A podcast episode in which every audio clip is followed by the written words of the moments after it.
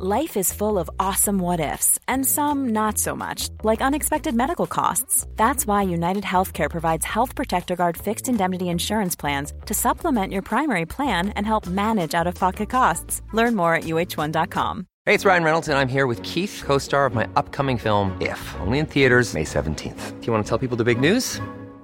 All right, I'll do it. Sign up now and you'll get unlimited for $15 a month in six months of Paramount Plus Essential Plan on us. Mintmobile.com slash switch. Upfront payment of $45 equivalent to $15 per month. Unlimited over 40 gigabytes per month. Face lower speeds. Videos at 480p. Active Mint customers by 531.24 get six months of Paramount Plus Essential Plan. Auto renews after six months. Offer ends May 31st, 2024. Separate Paramount Plus registration required. Terms and conditions apply if rated PG. Hi, I'm Daniel, founder of Pretty Litter. Did you know cats tend to hide symptoms of sickness and pain? I learned this the hard way after losing my cat, Gingy. So I created Pretty Litter, a health monitoring litter that helps detect early signs of illness by changing colors, saving you money and potentially your cat's life. Pretty Litter is veterinarian developed, and it's the easiest way to keep tabs on your fur baby's health right at home. Go to prettylitter.com and use code ACAST for 20% off your first order and a free cat toy. Terms and conditions apply. See site for details. How now, Balthasar! Dost thou not bring me letters from the friar? How doth my lady? Is my father well? How fares my Juliet? That I ask again, for nothing can be ill if she be well. Then she is well, and nothing can be ill. Her body sleeps in Capel's monument, and her immortal part with angels lives. I saw her laid low in her kindred's vault, and presently took post to tell it you. Oh, pardon me for bringing these ill news, since you did leave it for my office, sir. Is it e'en so? Then I defy you, stars.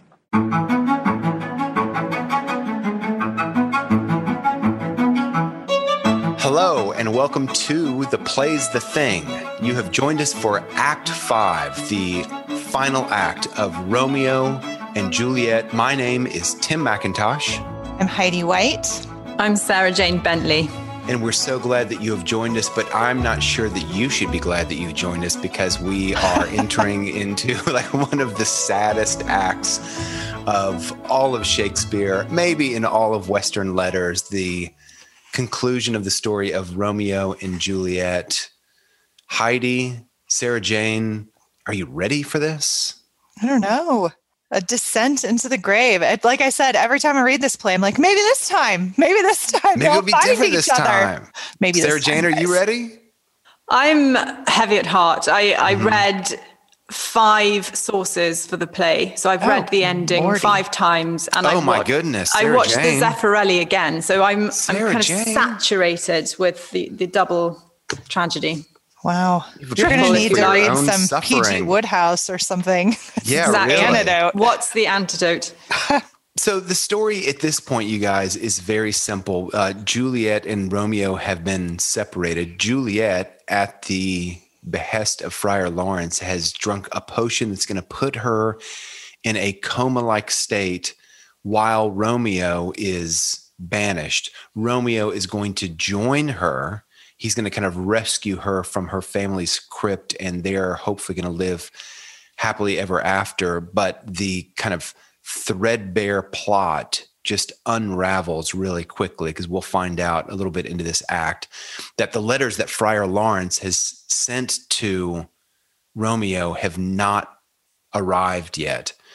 Um, and so Romeo is kind of waiting when his friend or his man, Balthazar, shows up.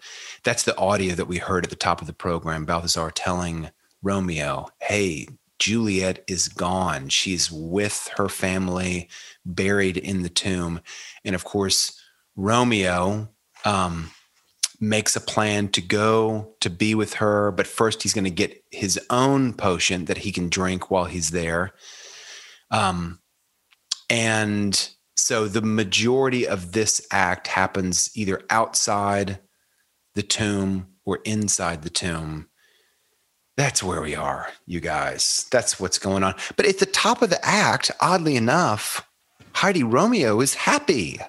He's like in a good mood at the beginning of this act. Can you like remind us what happens to get Romeo in a good mood at the top of Act Five? It's a valid question because Romeo has been pretty much down in the dumps for quite a while. Quite a while. so, uh, yeah, at the at the top of the act, he greets his man Balthazar's ballet, essentially, with just these buoyant spirits. He says that he is uh, full of what are his exact words? And all the same, unaccustomed spirit lifts me above the ground with cheerful thoughts. Why, we might ask? Here's Romeo's explanation mm. because he had a dream that Juliet found him dead and kissed him back to life.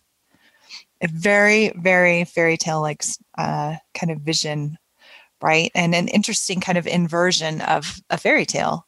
Like his dream is that he's the he's he's the sleeping he's beauty. the yeah yeah yeah and she is the awakening the, the, awakening power um, and because of that his he he's happy and he's waiting for letters that have been promised to him from the friar he seems to have gotten over his um, you know, a less charitable person than I am. Of course, I'm not saying this. I'm just saying somebody might say he had a temper tantrum in Act Four. But so I, I mean, do we accept this explanation, Sarah Jane? Is this why Romeo is happy? What do you make of this moment? I think it's really troubling and problematic. And mm-hmm. that, so for a start, it's a soliloquy. So Balthazar hasn't come in yet. So he's speaking to himself. That's and true. You're right. I find it really poignant, actually, because it's more it's more apparent than real. He says, "If." So Act Five begins on this conditional: "If I may trust."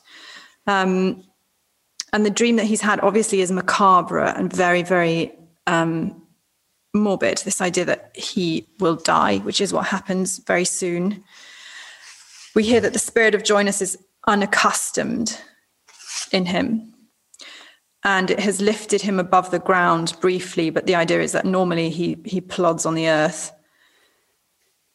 And he says, Ah, me, how sweet is love itself possessed when but love's shadows are so rich in joy. So again, it's an admission that he's living in just in the kind of outer penumbra of, of the light of love. And um, I, I feel it's like a desperate attempt by him to lift his spirits. Hmm. And then Balthazar comes in with this terrible news. So Shakespeare's managed to kind of create a sense of hope where there isn't really any, and then it comes crashing down immediately. But it's a great he, where is he when craft. he says this? Is he in a sort of is he in a cell? Is he, you know, is he outside? And he he immediately after talking with Balthazar finds an apothecary. So like is he hanging out on the corner outside of the drugstore? Is kind of, you know, is that where he is? I, I, I want to pause. Penumbra well done, Sarah Jane. I, I love the word penumbra. It's a great word. She also said, Heidi, how do you say the word M A C A B R E? Did I just misspell it? Macabre. Macabre. Right. Sarah Jane said macabre. And whenever like there's a difference of pronunciation, I just I think we think, should absolutely defer to Sarah Jane. And exactly. every every single time. Exactly. I think the exact same thing. I'm like, they've had the language a touch longer than we've had they must be doing it right. Why do I say macabre? What's wrong with me? Except with this is the exception though. This is what English people okay, think. I've exception? lived a long time in England and they say chicken fillets instead of fillet. That's a problem, Sarah Jane. Can you talk to your people that's about that? That's, that's your problem. thing. Yep. It's a double L. she came prepared. It's like she was waiting for us. She was like, I've got a defense. Here's my Apologia Pro Vita fillet. Yeah. It's a fillet. It's a fillet. It's not a fillet. Fillet. It's, uh, it's not an, an iambic word. Yeah. It's trochaic. It's trochaic. See, I, I, should have never brought it up. I was like, I'm going to lose this fight, even though I like am smart enough to not participate in the fight. I'm smart enough to not actually get in a fencing fight with someone who's an expert. I still lost, even though I even though I brought it. Hey, by the way, did you guys catch why the letters did not arrive? Sarah Jane, did you catch where the letters did not arrive to Romeo from Friar John? Just a little bit of yeah, I think there was um, a government enforced national lockdown surrounding yeah. Verona. Yeah. It was, it was COVID 19. Yeah, they were trying to stop the spread. Yep, that's right. 15 days to flatten the curve. yeah, Friar they were, J- they were flattening the curve. Yep, Friar John. And John. Romeo and Juliet got flatten the flattened. curve. They That's sure right. did. Yeah. Yep, it was a small price to pay though to keep those numbers down. So I just I, I couldn't help but notice it. Like Friar John got quarantined. We just have to mention that. that's right. Um, because you know why? Romeo is Fortune's fool. Okay, It's a- I'm going to bring this up. I'm going to bring this up at the end, Heidi. Uh-huh. We have been talking. This should be your point number this one. Podcast. Yes, it actually is. No, actually, point number one. First, let me kind of like set the stage. Um, we have been talking uh, throughout this podcast about whether or not Romeo and Juliet is a tragedy of character. In other words, they have character flaws that they're going to be kind of punished for in the way that Lear's hubris punishes him and like estranges him from his family, causes bloodshed. The question we've raised over and over on the show, and we're going to finally answer it now in Act Five, is whether or not Romeo and Juliet is a character tragedy, being punished for their character flaws, or whether it's a tragedy of a number, another sort. We, there's no debate whether or not it's a tragedy of some sort. I, I'm going to argue got, we're dealing with a tragedy of fate. It's a tragedy of fate. It's there's something almost planetary happening, almost like there's some sort of like divine guidance, not a malevolence, but just um, Romeo and Juliet are caught up in some sort of conflict that is so far beyond their control and has very, very little to do with their own characters. They just kind of got caught. They're gristle for the grist for the mill. But let's talk about that. You're right, Heidi. That I did notice that line, and I am going to bring it up. But let's talk first about from Juliet and Romeo's point of view. Why do they kill themselves? So I'm going to ask you first, Sarah Jane. I'd like to hear what you think also, Heidi. So after Romeo procures the poison from the apothecary, he goes to the tomb where Juliet, he believes, is buried. She's actually kind of in a coma like state. There he meets Paris. Paris believes that Juliet is dead and he blames Romeo for it. You know, Romeo is the one who caused her to take his own life and now raise your sword, you monster. I'm going to lay you low. And and Romeo tries to warn him, you know, it's not what you think, it's not what you think. But Paris won't take no for an answer and so Romeo says, "Okay, here it is." And so Romeo kills Paris. Then he takes Paris into the tomb with him, which I thought was a peculiar decision. Romeo goes in, he finds Juliet. We have little hints that she's not really dead. He has this, okay, this wonderful line Romeo, death hath sucked the honey of thy breath, hath no power yet upon thy beauty. Thou art not conquered. Beauty's ensign yet is crimson in the lips and in thy cheeks, and death's pale flag is not advanced there. She's still rosy. She's not pale you know, death's pale flag is not advanced there. Romeo takes the potion, he dies, Juliet wakes, and there's a funny kind of exchange with Friar Lawrence, but we'll talk about that for a second. And she she takes her own life. Sarah Jane, why? Well, let's look at Romeo first. It seems that the first reason is that Juliet is light and to be with Juliet is to escape from the darkness that is his life and to mm. enter into this kind of celestial beauty that she's still emblematic of. The other reason, which is tied into that, is that he's he is jealous. He's a jealous husband of Juliet, and he is envious that death has taken his wife and is with her and is lying with her, and he wants to um, possess her again. So he he sees it as a kind of possessive move, I think, to take back his wife from mm. the grip of death. And it's also partly a rebellion. It's a rebellion against fate. He says, Here will I set up my everlasting rest and shake the yoke of inauspicious stars from this world wearied flesh. So it's mm. as if he's this ox that's being set mm. in a furrow that he's been plowing with, with the stars um, kind of driving him along in a direction that he didn't want to go. And he says, That's enough. I take it into my own hands now. And this is where it stops. Yeah. I'm, I'm stopping here with Juliet. So those are, I think, the reasons why he kills himself. But aside from that, it's obviously because he doesn't know that she's about to wake up. He, right, right. She's dead, is the other Yeah. reason. And then for Juliet, well, she is at a loss without her Romeo. And it was interesting. I watched the Zeffirelli finale earlier today, and her final speech is so cut.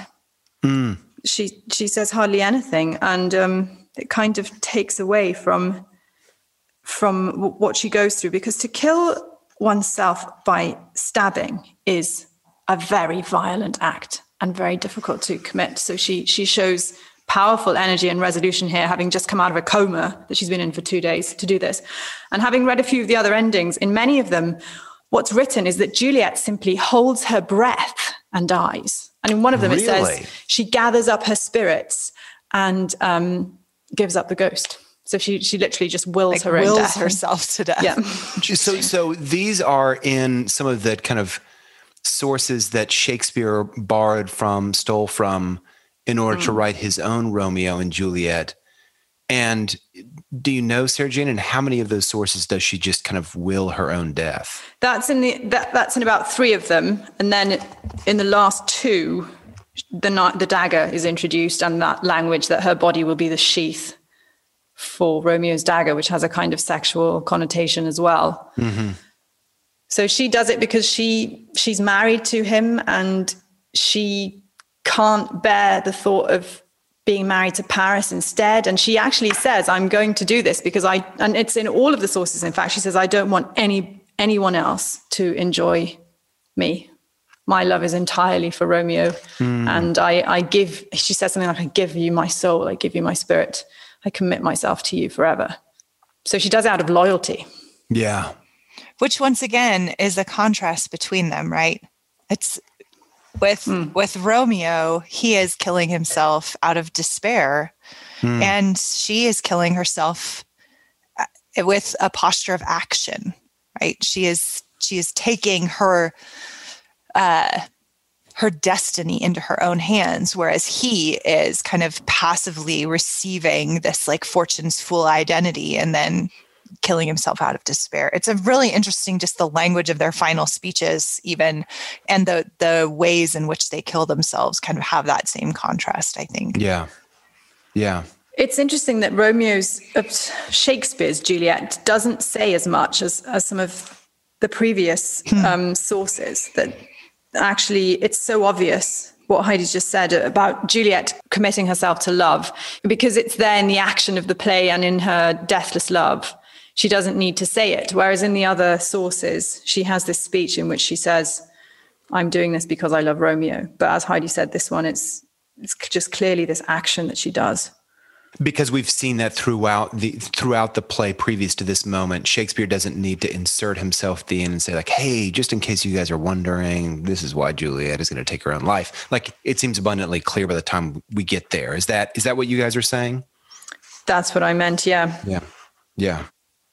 Friar Lawrence is there when Juliet wakes from this coma like state. And Sarah Jane, he, this is a peculiar part of the play. He leaves her.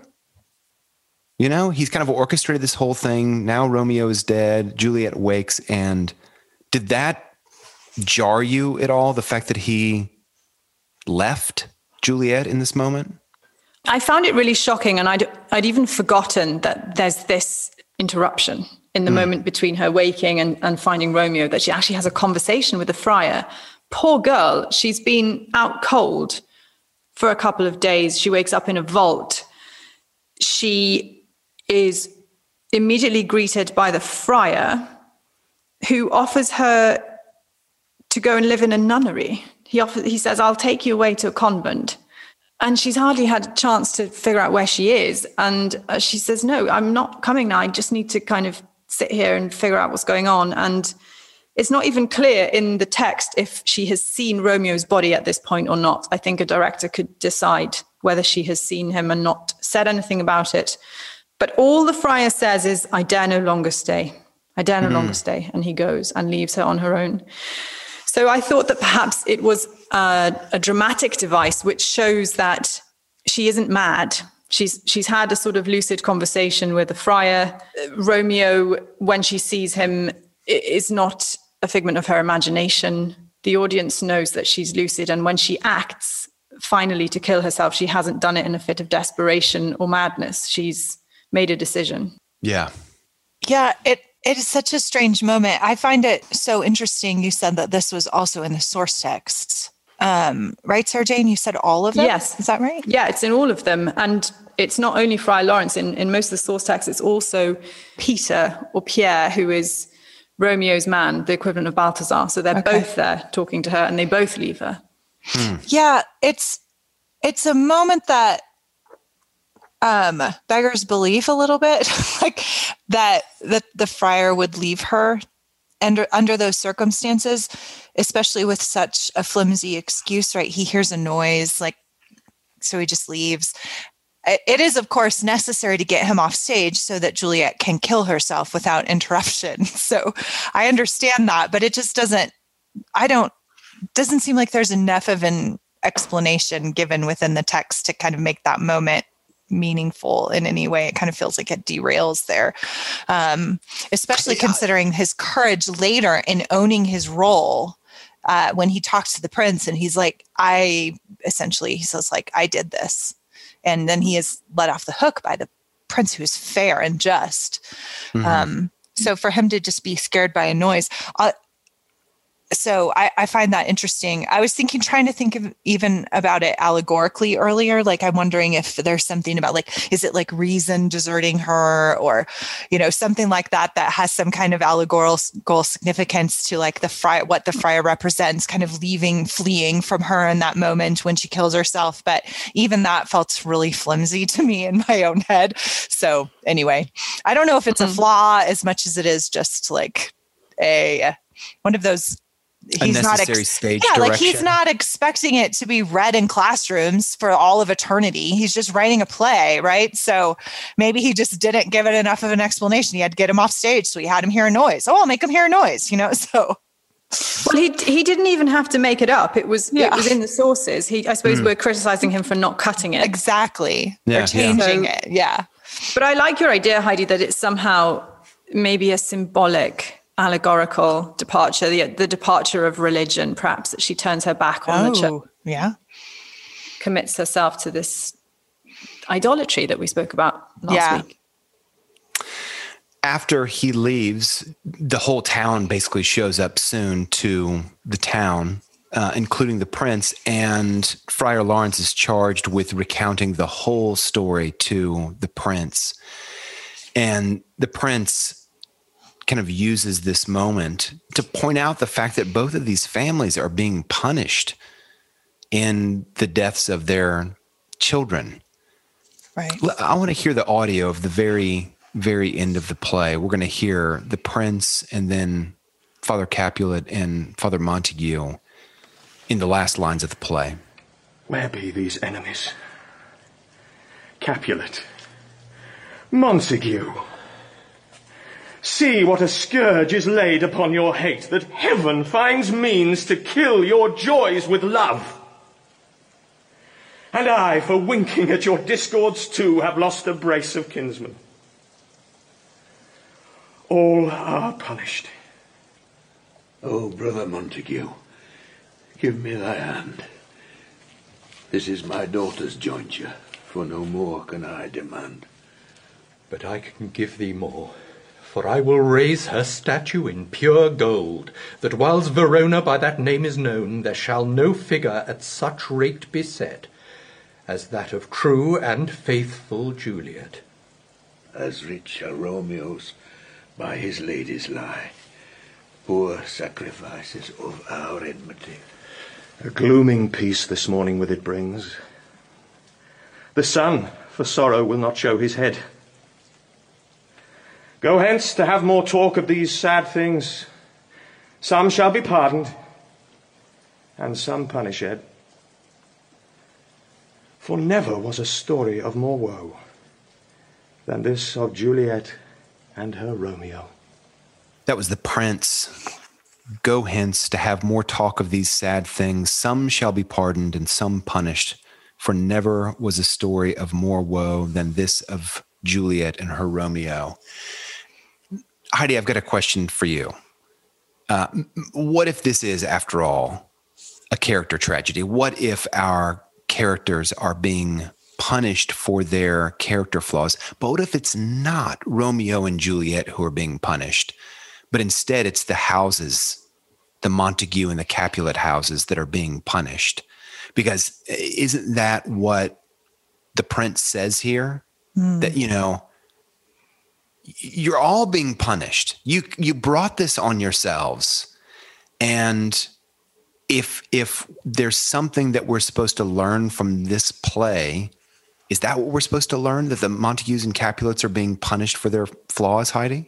I think it's a question everybody has to ask in reading this play because this is not just a private play. It's not just about Romeo and Juliet. It is they exist within a larger context within a community and and the play draws attention to that even in the opening prologue by civil blood made civil hands unclean this is not just a character study this is or a love story it is a, a a commentary on an entire society. Mm. And we do have these uh, this very very violent society with a, a violent clash between these two families that essentially can't even remember what they fought about, but are willing to sacrifice the younger generation to assuage their wrath. Um, mm. We learn in this scene that Lady Montague has died out of out of grief over Romeo's exile. And so yet another one bites the dust, right? Right. Like the body count is it is building. just piling and piling.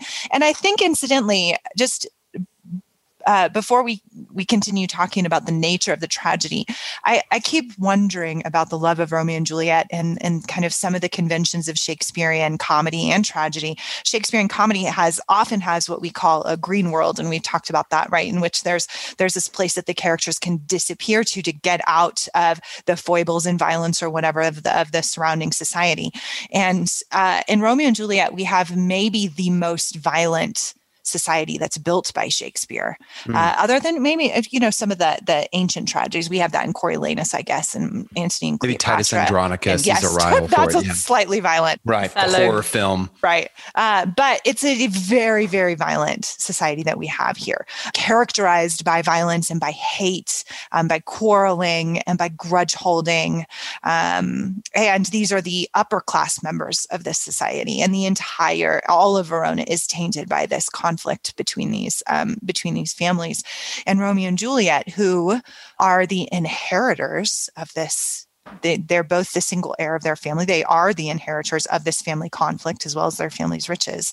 They resist it by creating their own world, right? They they mm. have created their own world of peace, their own green world, so to speak, with their love, which I think is part of the one of the um, the more public explorations of this play.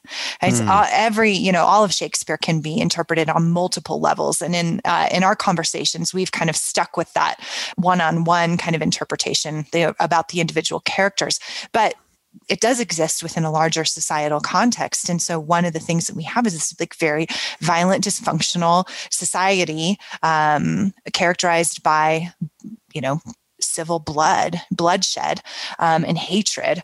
And yet, these two inheritors of that very bloodshed and hatred are the ones seeking peace from each other and creating mm. their own kind of green world, their own space where they can be at peace. And that's taken from them here in this act, which which I think if you look at it in that way, you look at then Romeo and Juliet as victims of the inherited tragedy and dysfunction of the society. And in their very best of intention, how how how lovely it is that they have sought refuge and sought freedom from that inherited dysfunction pathology, really through falling in love.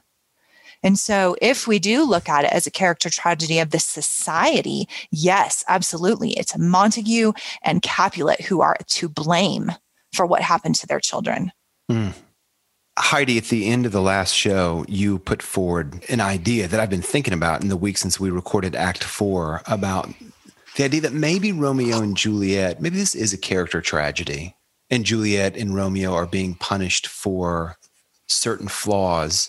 But the flaws that we mentioned previous to you talking about this idea were things like, you know, Romeo can be rash and maybe, I don't know, Juliet can be petty. They were, you know, they seemed like trifling complaints that we might have against their characters. But what you put forth is that if this is a character tragedy, perhaps the flaw is that is idolatry. It's that Romeo and Juliet have kind of created gods of each other and mm-hmm. worshiped. And we get like hints of this at the conclusion of Act One when they're kind of completing each other's thoughts in this beautiful soliloquy and they're um, asking for the other to take sins away. You know, and so there's this, there's definitely, I can see yeah, there is kind of like an idolatry going on. Mm-hmm. Having reached the end of the play again, Heidi, what do you think about that? The theory that you put forth that maybe they are guilty of the character flaw of worshiping each other. Right. Is their love an idolatrous love? Right. Again, like I said last week, I think I said the question to me of the play is always not whether or not is is it's never is their love real. It's always is their love good. And mm. and that is that's a question I still haven't completely settled uh, and I like, I kind of like that. I like kind of the unsettled feeling of that yeah. because I think you can make a case from the text. Um, again, I always say to my students, any, you know, you can interpret this. It's not a math problem. You can interpret it, but you have to be able to defend it from the text. I think you can defend from the text that that this is a a moral failure of idolatry and that that is what has cost them because they're impatient, because they rush, because they don't listen, because they they have held each other up as I mean Juliet even says flat out that Romeo is quote the god of her idolatry. Mm-hmm, mm-hmm. So there there is no question that they hold each other and their love up as the light right that's the recurring motif uh, the recurring metaphor they use for each other is one of light celestial light Mm. Um, not the light of God shining through. It's not that through Romeo, Juliet can better see God and is thus enabled to love him righteously, but that she's bypassing any other light and only looking through at life through the lens and through the light of what this man is providing for her. So um, you can make the case that that is i think the the failure of the play that the the character flaw and tragedy of the play is their idolatrous love. However I don't think that the play adequately punishes them for that even then because in their death they reckon through their love and death they reconcile this great wound within their society. And so their love does indeed bring a great redemption not in their own lives mm-hmm, but in the lives mm-hmm. of the society. It heals the society not just their death but their love. Because and the reason we know that is because at to your point, Tim, we have a giant body count. We have many, many yeah. people dead. And so it's not the death that brings about the salvation of this town and of the healing of the society, but Romeo and Juliet's love. And in such case, I do not I, I, think it's too simplistic then to say that their love is merely idolatrous and thus needs to be judged and punished, because I think Shakespeare brings something truly enduring and redemptive out of their love. So it is one of those things that I yeah. I think you can make a case for, but I don't think it adequately question answers all the questions of the play. Yeah. Sarah Jane, uh, having thought about Heidi's idea last week, what do you think? Character, tragedy, something else happening in this play? There's so much going on at the ending, and and there's a great deal that Heidi's just spoken about that I want to respond to. So I hope I can do that thinking in paragraphs and being coherent. Um, so let me attempt that. So let's begin with the idea that Heidi ended with, which is that their love heals the state. Now, the question I have there is have they really learned anything about idolatry from hmm. their children? Because what does Montague do? He makes gold statues he makes a statue. of Romeo and Juliet and they put them up in the middle of the town that's to be worshipped. So I think that that's problematic. It's not as if they repent and are, are then looking for salvation beyond the universe. They look to Romeo and Juliet themselves as idols. They then become set in gold in the middle of the town. And this, this I think is really interesting in Luhrmann's production because it's set in Los Angeles. And at the beginning, we have the statue of Jesus. Right. Arms spread of, over the city. Yes. And by the end, Romeo and Juliet have replaced him. Mm. So that's one thing I like about that film. So, mm. so I would just, I would be interested in that idea, um, and that perhaps things are not quite as knitted up as we would like them to be at the end of the play. And of course, the prince does say some shall be pardoned and some punished. Punished, you know, that gets a final um, stress on the word to, to show how hard and harsh this is going to be and that there will be state violence now after the end of the play. Mm. So, going back to what Heidi was saying about, um, in a way, the individuals triumphing over the state here, I think that's an excellent idea. And she said that they created their own green world. And I want to say the same thing, but coming at it from a slightly different angle. So, if we think about the role of Greek tragedy, it was to instruct citizens to behave and obey the state and worship the polis. What happens at the end of Romeo and Juliet is actually a reversal of the didacticism of Greek tragedy. Hmm. Shakespeare has flipped it on his head because what he's done is he's rather than having an individual like say like Pentheus in the back the Bacchae getting punished for striving against the state and failing, what you have are two individuals who have strived against the, the state, triumphed in their love, and the state then gets punished. All mm. the hmm. other people are made to feel as if they have done something wrong and that they must learn a lesson. And I think that's really interesting. And what a triumph for Shakespeare to have flipped um, tragedy on its head in that way, in that it's, it's not the lovers who are being taught a lesson, it's everybody else. Yeah. That's amazing, really. And so I think one of the reasons for that also might be because in England, in the Renaissance, even in the, the golden era of, of Queen Elizabeth, there is so much state sanctioned violence. You walk over London Bridge and there would be people's heads on stakes. There would be pub brawls. There would be um, fencing and fighting in the streets all the time. So, how, as a dramatist, do you take violence and make it interesting and spectacular and dramatic for the stage when people see it all the time? So Shakespeare flips it again by getting these lovers to do violence on themselves and, and stealing from the state the spectacle of violence and making it their own. And I think that, again, so there's a kind of double triumph there in the way that this drama has worked. Yeah. And the last thing I wanted to say is um, at the end, the prince says, A glooming peace this morning with it brings the sun for sorrow will not show his head. Mm. And of course, at the beginning of the play, Romeo has told us Juliet is the sun and she won't rise again on this town. So, rather a brilliant ending, but that, that, but also quite ambitious. I think we can acknowledge quite an ambitious ending Very. in terms of its drama. The prince even points the finger at himself during his last talk with Capulet and Montague. Um, and I, for winking at your discords too, have lost a brace of kinsmen. All are punished. And it's a it's an it's an amazing point that you're making, Sarah Jane. That um, yeah, the Greek tragedy in many ways was an outreach of the state. It was funded by the state. They, they would position the future young rulers on the front row and kind of put them um, in the position of having to figure out how to solve these ethical quandaries that were being put on the stage. But it's true that the state was not just the funder, but also kind of like the beneficiary of what was being put on the stage. And now Shakespeare has kind of reversed it.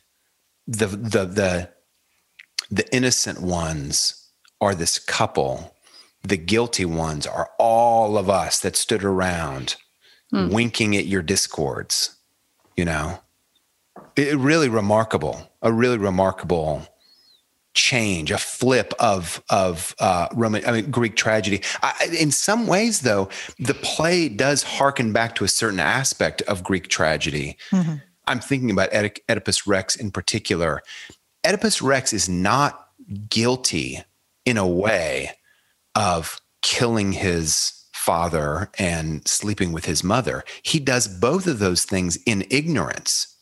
And so, what you have in Oedipus Rex is this kind of sense that the stars have aligned to kind of rectify the impurity that has become Oedipus's life. And they're doing it by sending a plague. The gods have sent a plague upon his town.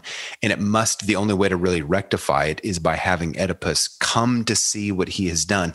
But he's not guilty in a way that we think of guilt. It's more like a guilt of fate. Something horrible and unnatural has happened, but it's not something horrible and unnatural that's done by volition, by will. And so, in that way, I think of all of the references in Romeo and Juliet to fortune, the stars, Romeo. Is it even so? Then I defy you, stars. Friar Lawrence, unhappy fortune, Romeo. I am fortune's fool, Juliet. Oh, fortune, fortune, all men call thee fickle, Romeo. Writ with me in some sour misfortune's book. There's so many references to fortune doing them wrong, aligning against Romeo and Juliet. And in that way, it reminds me of a Greek tragedy. But to your point, Sarah Jane, this is almost like an inversion of the Greek mode of teaching that the state is right and we are here to kind of like uplift and uphold the state. No, the innocent ones are the ones who kind of are the victims of the state hmm. in this play. And that's a picture of Renaissance humanism, isn't it? That man yes. is the measure of all yes. things. Very much so. Very yes. much so. Yeah, agreed. So, Tim, would you argue that this is a play of chance or a fate? That this is that Romeo is right when he says, when he cries out that he is Fortune's fool. I'm going to give he's you, not just being whiny. Right now, yeah, I don't think he's just being whiny. I really do think there's something to this. I'm increasingly of the mind, Heidi, especially coming on the heels of our discussion of Richard II, that Shakespeare's plots kind of function in a way like two blades of scissors. Mm-hmm. You know, like one blade is the kind of upper story plot of fate conspiring against Romeo and Juliet. The other blade on the scissors is like just the actual plot of Romeo and Juliet falling deeper, deeper, and deeper into this conflict between their families until there's no escape and they're each, you know, dead in each other's arms in Juliet's tomb. And I, I don't see these like these two blades, they don't work against each other they're actually they kind of function together to accomplish the purpose which is to tell just an absolutely stunning story, a heartbreaking story. So I, I, would make the case, I think, that they are both fortune's fools, but I can't isolate that from mm-hmm. the other blade, which is all of the actions of the play that existed before our play even opened on the streets of Verona, these two warring families. And I just, I, I see Shakespeare, I, I think of Richard II, which we just talked about. There's this kind of upper story, what we call Heidi, the metaphysical plot of Richard II being God's anointed kind of in the line of the divine right of kings. And then the other blade in that story is Richard II, the fool king, who kind of creates his own problems and ends up being forced from his throne by you know his successor his his kind of like violent successor bolingbroke and, and, more and more, I think of Shakespeare's tragedies as functioning in that in a, as a kind of like a dual apparatus plot, an upper mm-hmm. plot and a lower plot. And boy, Hamlet really supports my kind of notion of this. There is such a strong sense in Hamlet that there is a metaphysical story happening while Hamlet, like on the ground on the stage, is like a good old fashioned revenge story. It's a great revenge story. And part of Shakespeare's glory is that he manages to put in this upper story plot also at the same time. And it's kind of tracking right along with this like spellbinding revenge plot. But I'm getting too far ahead of myself because that's not until our next podcast. yeah. You guys, no, it's um, good we're going to do a question and answer episode. but not until the PBS PBS has released the National Theater uh, version of Romeo and Juliet, which Sarah Jane has seen and has very politely refused to tell us anything about. No, actually, like I, I'm really looking forward to seeing it, and I love going into films like not knowing exactly what they're going to do.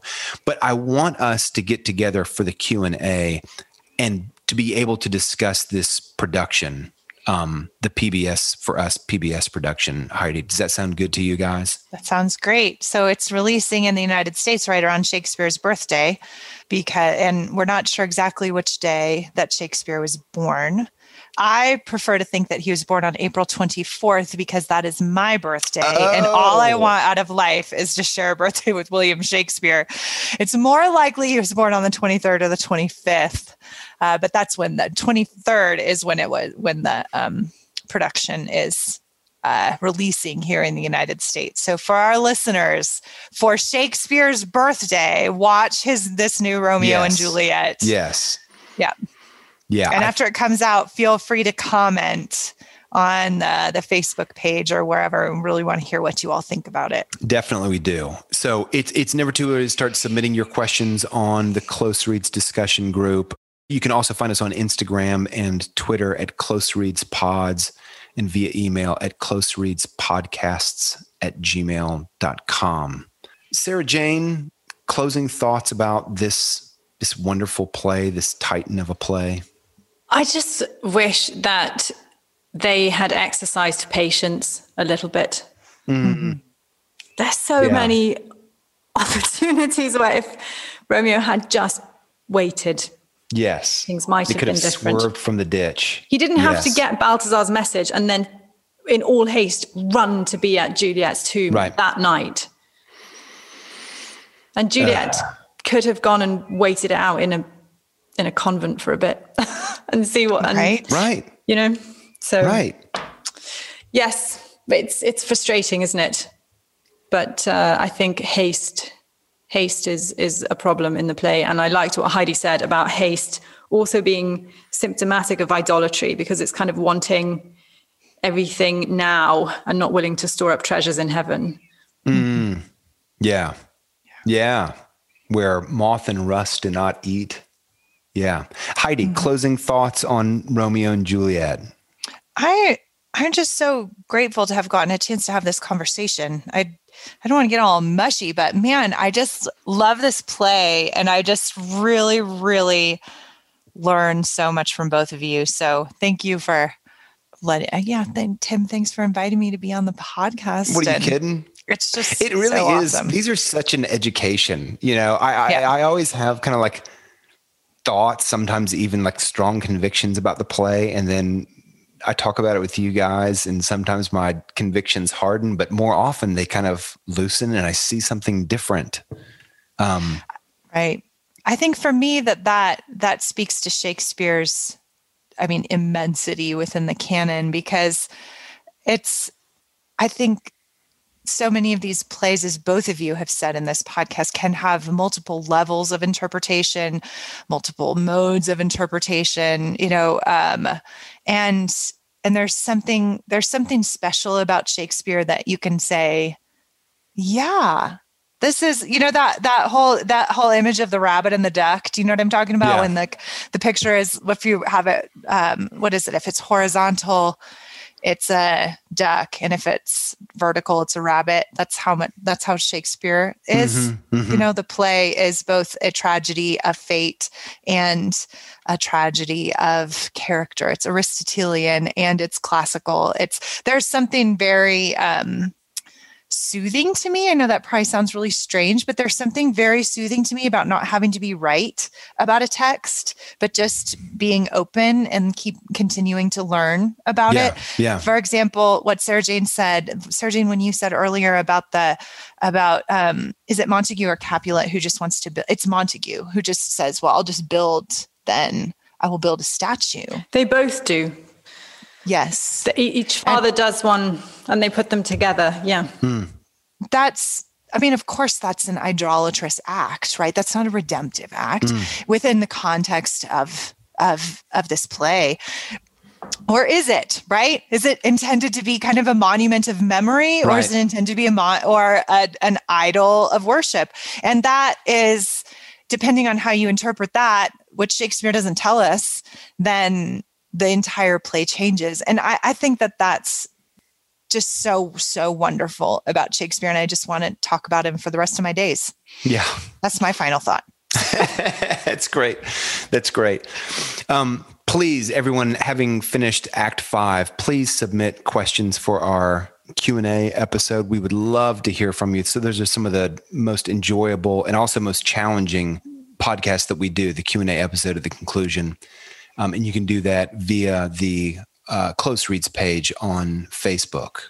So, Sarah Jane and Heidi, we will see you guys next week. Listeners, we're going to leave you with one final song. Anyone who can post all of the artists and names of the song on Facebook gets a special shout out during the Q&A episode.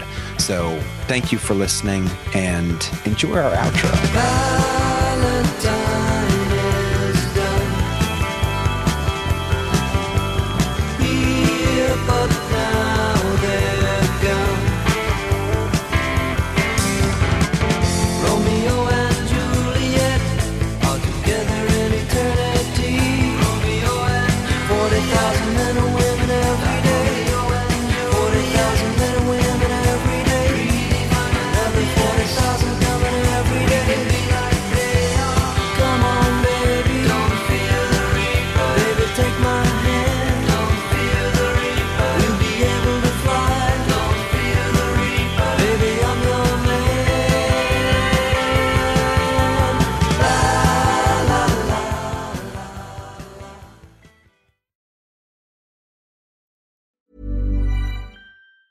Planning for your next trip? Elevate your travel style with Quince. Quince has all the jet setting essentials you'll want for your next getaway, like European linen, premium luggage options, buttery soft Italian leather bags, and so much more. And it's all priced at 50 to 80% less than similar brands. Plus, Quince only works with factories that use safe and ethical manufacturing practices. Pack your bags with high-quality essentials you'll be wearing for vacations to come with Quince. Go to quince.com slash trip for free shipping and 365-day returns. Hi, I'm Daniel, founder of Pretty Litter. Did you know cats tend to hide symptoms of sickness and pain? I learned this the hard way after losing my cat, Gingy. So I created Pretty Litter, a health monitoring litter that helps detect early signs of illness by changing colors, saving you money and potentially your cat's life. Pretty Litter is veterinarian developed, and it's the easiest way to keep tabs on your fur baby's health right at home. Go to prettylitter.com and use code ACAST for 20% off your first order and a free cat toy. Terms and conditions apply. See site for details.